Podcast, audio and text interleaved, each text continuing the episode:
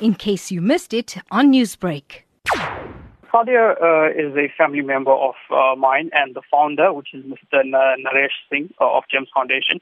Uh, and it's very tragic. We had to bury a nine-year-old, and uh, our hearts are broken. And therefore, on Monday, when we got news, I decided to start the campaign uh, because we are seeking justice. We are tired of uh, of crime in, in, in KZN in South Africa, and we we, we demand that uh, justice uh, be taken for Sadia. And therefore, we started the petition. The petition is basically to get as many people to sign so that we can uh, submit uh, the petition uh, together with a team of attorneys, make submissions to Parliament so that they can review uh, the laws regarding murder and, and, and, and punishment regarding that, specifically Section 51 of the South Africa uh, Criminal Act.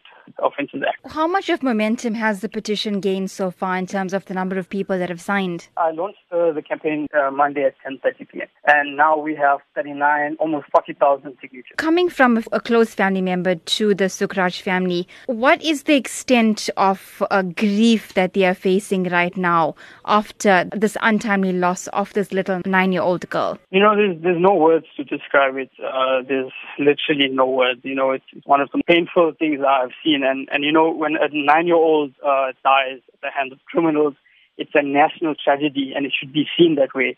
And therefore, we are we are saying that even after the funeral and, and you know after time has passed, the community needs to rally together, and we need to to, stand against uh, this injustice because that's what it is. It's, it's an, a terrible injustice. Uh, an innocent child was robbed of a future and a life, and you know, we have to we have to rally together and start to do something about this. We have to. Newsbreak, Lotus FM, powered by SABC News.